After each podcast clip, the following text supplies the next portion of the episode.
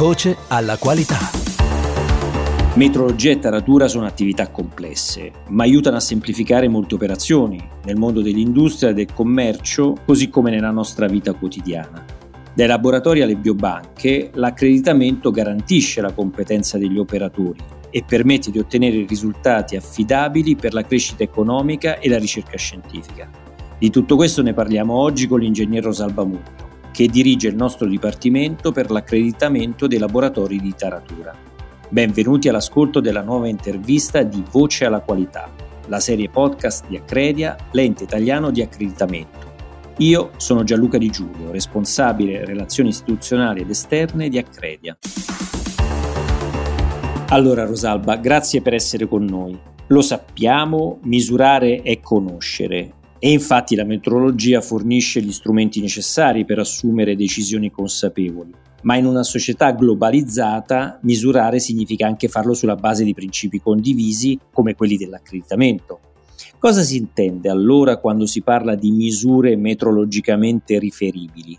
La riferibilità metrologica è un attributo associato all'indicazione degli strumenti di misura, ai valori dei campioni di misura e dei materiali di riferimento. Affermare che l'indicazione fornita da uno strumento di misura, per esempio la temperatura restituita da un termometro, o il valore attribuito ad una caratteristica di un campione di misura, per esempio la massa di un peso, o il valore attribuito a una caratteristica di un materiale di riferimento, per esempio la quantità di un gas disciolto in una miscela, Dire che è metrologicamente riferibile significa affermare che quel valore è riconducibile attraverso una catena ininterrotta di confronti alla realizzazione primaria della sua unità di misura. Il Kelvin per il termometro, il grado Celsius, il chilogrammo per la massa e la mole su mole per il materiale di riferimento. E siccome ci sono dei confronti, per ogni confronto sono note le incertezze che si compongono nell'incertezza del valore. Solo se metrologicamente riferibile, il valore può essere utilizzato per esprimere il risultato di una misura, intesa come un valore numerico, l'unità di misura e l'incertezza, che potrà a sua volta essere utilizzata in successivi confronti per garantire la riferibilità metrologica. Cerco di spiegarmi. Non è sufficiente che uno strumento produca un valore o che ad una caratteristica di un campione o ad un materiale di riferimento sia attribuito un valore. Quindi la riferibilità metrologica permette di avere un'informazione completa della misura che deriva dallo strumento, dal campione o dal materiale di riferimento. Ma come si fa ad essere certi che questa informazione sia affidabile e corretta? Non basta leggere un numero su un display o su un certificato, è necessario estrarre l'informazione completa che dalla sua determinazione deriva. Ecco perché è necessario tarare e caratterizzare per garantire la riferibilità metrologica. E poiché le operazioni di taratura e di caratterizzazione sono delicate e implicano competenza in chi le fa, è bene, quando non necessario, esprimerle sotto accreditamento, cioè affidarle a laboratori e produttori competenti. Per spiegarmi ancora meglio, la riferibilità metrologica consente di disporre di un'informazione completa della misura che deriva dallo strumento, dal campione o dal materiale di riferimento. Poi però, per essere certi che questa informazione sia affidabile e corretta, bisogna passare sul piano applicativo anche attraverso l'accreditamento. Infatti, a livello internazionale c'è accordo sulla cosiddetta piramide della riferibilità metrologica, una piramide che consente di disseminare le unità di misura dal livello più alto, quello della loro realizzazione prima, della loro definizione, al livello intermedio, mediante le attività di taratura e di caratterizzazione degli istituti metrologici nazionali, quindi alle attività di taratura e di produzione dei laboratori e dei produttori di materiali di riferimento accreditati, per arrivare all'utilizzatore finale. Rimaniamo sull'attualità e parliamo quindi del Piano Nazionale di Ripresa e Resilienza. Il documento, che è ormai operativo, apre molte opportunità alla metrologia italiana e ai laboratori che operano sotto accreditamento. Il buon uso delle tarature accreditate può infatti favorire vari progetti del piano a partire dalla digitalizzazione, passando all'innovazione e alla transizione ecologica. Puoi fare qualche esempio? In almeno due delle tre priorità strategiche concordate a livello europeo per il rilancio dell'Italia effettivamente si può intravedere l'utilità di ricorrere alla taratura e alla produzione di materiali di riferimento accreditati. Non è difficile infatti pensare ai vantaggi che può portare un buon uso di queste attività, per esempio in sede di digitalizzazione e innovazione e di transizione ecologica. Posso citare tra le 16 componenti del piano nazionale alcune, per esempio per, la, mm, per il rafforzamento del programma di transizione 4.0 si potrebbero aprire delle opportunità per le aziende qualora queste vogliano investire in strumentazione di misura per esempio in sistemi di misura che supportino l'attività di taratura in situ. In materia di efficienza energetica e riqualificazione degli edifici per l'abbattimento delle emissioni, potremmo anche lì immaginare di utilizzare proficuamente le tarature accreditate, per esempio per predisporre ed usare sistemi di rilevamento robusti ed affidabili. Anche in materia di transizione ecologica e mobilità locale sostenibile potremmo pensare a un coinvolgimento delle tarature accreditate per esempio eh, per le filiere industriali a supporto dei nuovi prodotti. L'incentivazione dei materiali di riferimento si possono ancora vedere sia certificati che non all'interno del piano per esempio legati al raggiungimento degli obiettivi della componente di impresa verde o nell'economia circolare per la sostenibilità ambientale. Abbiamo visto che la misurazione gioca un ruolo importante anche nel campo della prevenzione della salute e questo vale sia per l'uomo che per l'ambiente non è un caso che misurare per la salute sia stato il tema del World Metrology Day di quest'anno, dove c'è un esplicito richiamo alle biobanche. Ci puoi spiegare in quest'ambito quali garanzie offre l'accreditamento?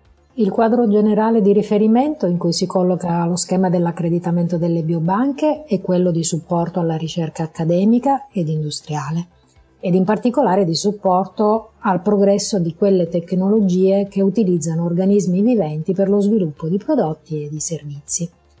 L'accreditamento rappresenta lo strumento indicato quando e se la biobanca intende dimostrare che è in grado di fornire un materiale biologico raccolto, manipolato e conservato secondo metodi standardizzati, tracciabili e internazionalmente condivisi. Gli ambiti di ricerca che maggiormente beneficeranno dell'accreditamento delle biobanche sono quelli legati alle biotecnologie ed in particolare alle biotecnologie in ambito alimentare, sanitario, farmaceutico ed ambientale, ossia quei settori in cui è strategicamente importante per la ricerca pubblica e privata produrre risultati affidabili e riproducibili e quindi laddove è importante disporre di materiali biologici, di loro derivati e di dati ad essi associati di appropriata ed affidabile qualità. Il panorama italiano in realtà già usufruisce di materiali biologici con queste caratteristiche, gestiti per esempio dagli istituti di ricovero e cura a carattere scientifico, dagli istituti zooprofilattici, dalle strutture che gestiscono collezioni microbiche e eh, da quegli istituti che conservano semi o spore di piante attive per la salvaguardia della biodiversità.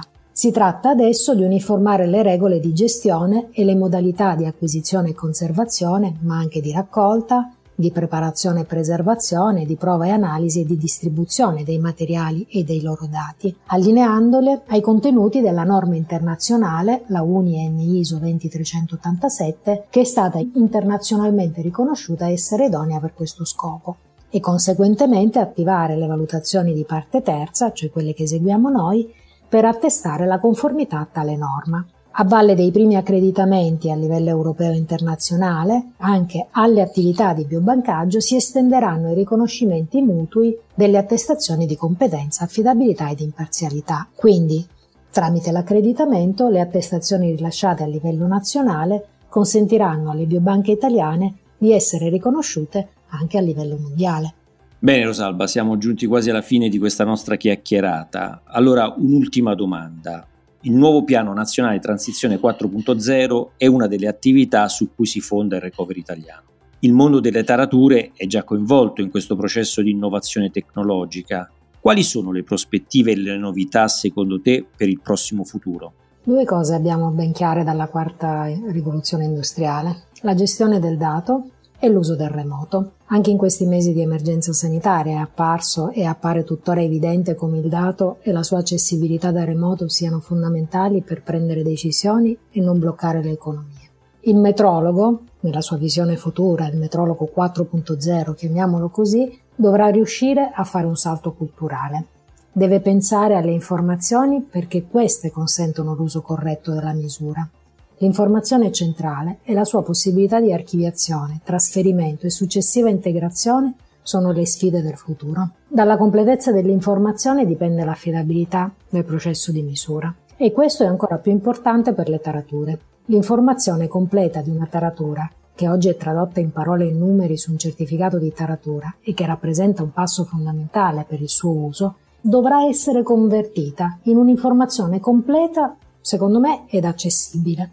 Questo è il passo inevitabile che immagino si dovrà affrontare. Ipotizzo una progressiva scomparsa del certificato di taratura come lo conosciamo oggi ed una sua sostituzione con un set di informazioni, un insieme di dati facilmente trasferibili ed integrabili e immagino in questo un proficuo impiego dell'informatica, sia in fase di progettazione delle tarature che in trasmissione in sicurezza dei dati, che di integrazione con il sistema ricevente dell'utilizzatore. Poi c'è tutto il capitolo della gestione da remoto delle informazioni e dell'automatizzazione dei protocolli di misura. Dopo l'abbandono della carta sarà la volta probabilmente anche dell'addio della presenza fisica dell'operatore nel luogo dove l'informazione viene generata. Esempi di sistemi di controllo a distanza sono oggi ampiamente diffusi e funzionanti. Non certo sono una novità le riprese in tempo reale e le acquisizioni automatiche.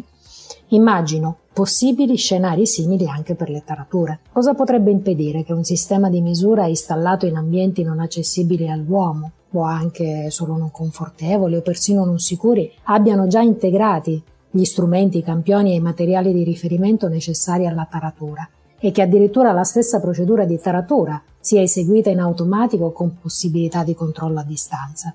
Immagino questo il futuro del, della metrologia. Per leggere tutta l'intervista all'ingegnere Rosalba Mugno visita il sito accredia.it. Voce alla qualità ti dà appuntamento a settembre con nuovi ospiti. Un saluto da Gianluca Di Giulio. Voce alla qualità.